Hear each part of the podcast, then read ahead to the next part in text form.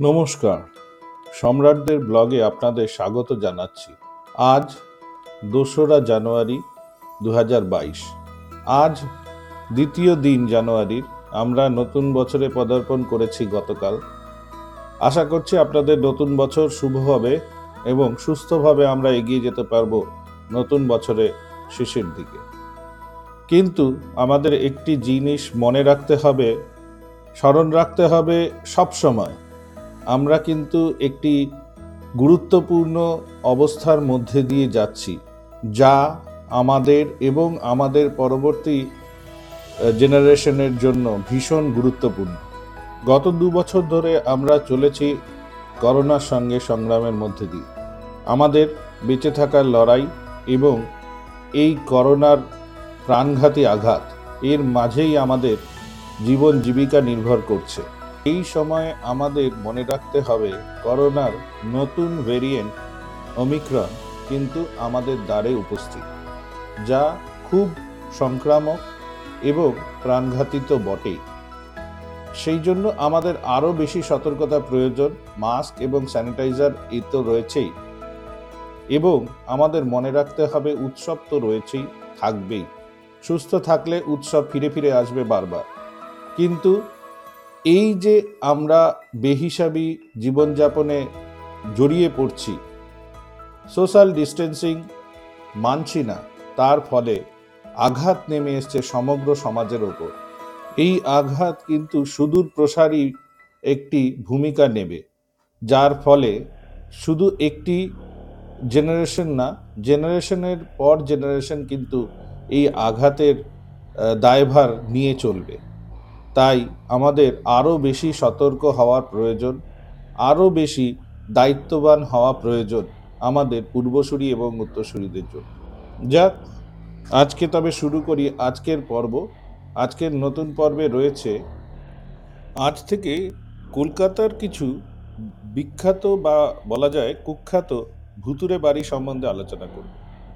প্রথমেই তার মধ্যে শীর্ষস্থান দখল করেছে কলকাতা জাদুঘর।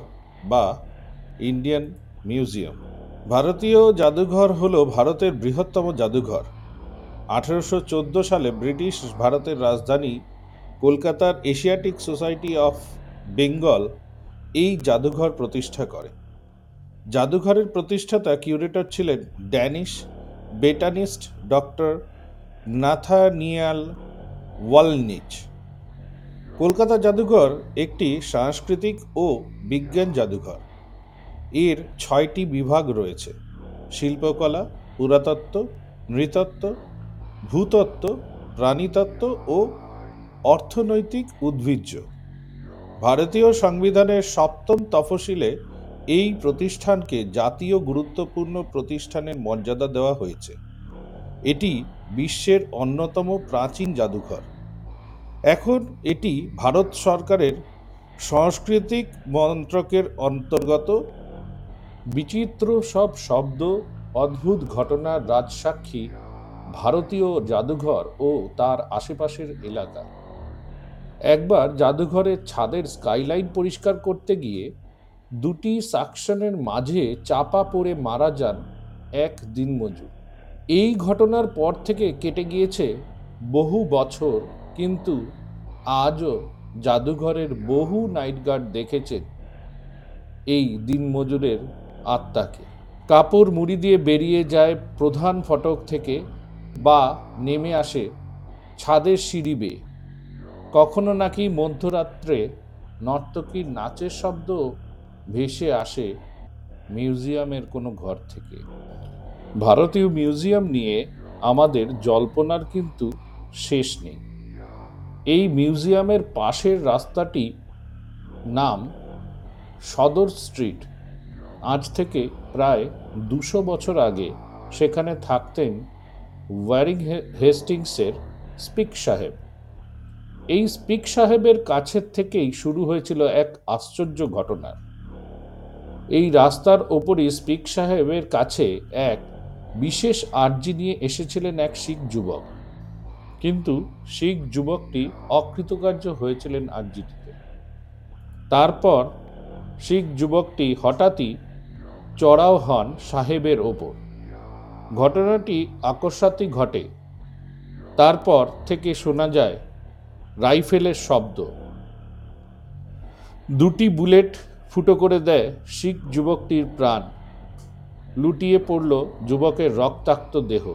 মধ্যরাতের এই স্মৃতি নাকি এখনও ফিরে ফিরে আসে। শোনা যায় গুম গুম শব্দ। এখানেই শেষ নয়। আরও অনেক ধরনের অভিজ্ঞতা রয়েছে এই মিউজিয়ামটিকে নিয়ে। সেই রকমই একটি অভিজ্ঞতার কথা বলতে পারি। আমারই পরিচিত এক পুরাতত্ত্ব বিভাগের ছাত্রর অভিজ্ঞতা থেকে। সেই ছাত্রটি একদিন অনেক রাত করে গবেষণায় ব্যস্ত ছিল কোনো একটি বিষয় নিয়ে। যখন ঘড়ির দিকে তাকালো, তখন অনেক রাত হয়ে গেছে। প্রাকৃতিক কার্যের জন্য সে মিউজিয়ামের বাথরুমের দিকে গেল। বাথরুমে যখন সে ছিল, হঠাৎই বাথরুমের লাইটটি দপদপ করে ওঠে। তারপর হঠাৎ তার সারা গায়ে একটি শিহরণ খেলে যায়। সে অনুভব করে সে সেই বাথরুমে একা নয়, আরেকজন কেউ আছে। বেশিক্ষণ থাকতে পারেনি সে। দৌড়ে চলে এসেছিল তার বিভাগে, কিন্তু সেই অভিজ্ঞতা আজও তাকে ভয়ার্ত করে তোলে। আরেকটি অভিজ্ঞতা হলো, এখানকার গার্ডরা বলেন, যেই ঘরে মিশরের মমি রাখা রয়েছে, সেই ঘরে নাকি অদ্ভুত সব মিশরীয় শব্দ বা মন্ত্র শোনা যায় রাতের গভীর অন্ধকারে। এই শব্দের মানে তারা বুঝতে পারেন না ঠিকই, তবে সেই শব্দের যে গূঢ় মানে রয়েছে এবং তা যে কোনো অলৌকিক বার্তা বহন করে, তা তারা যথেষ্ট অনুভব করেন। আগামী পর্বে আবার নিয়ে আসব আরও একটি কলকাতার ভৌতিক বাড়ির অভিজ্ঞতা এবং তার ইতিহাস সম্বন্ধে। তাহলে চলুন, আগামী পর্বের জন্য তাকিয়ে আজ বিদায় জানাই সবাইকে। নমস্কার।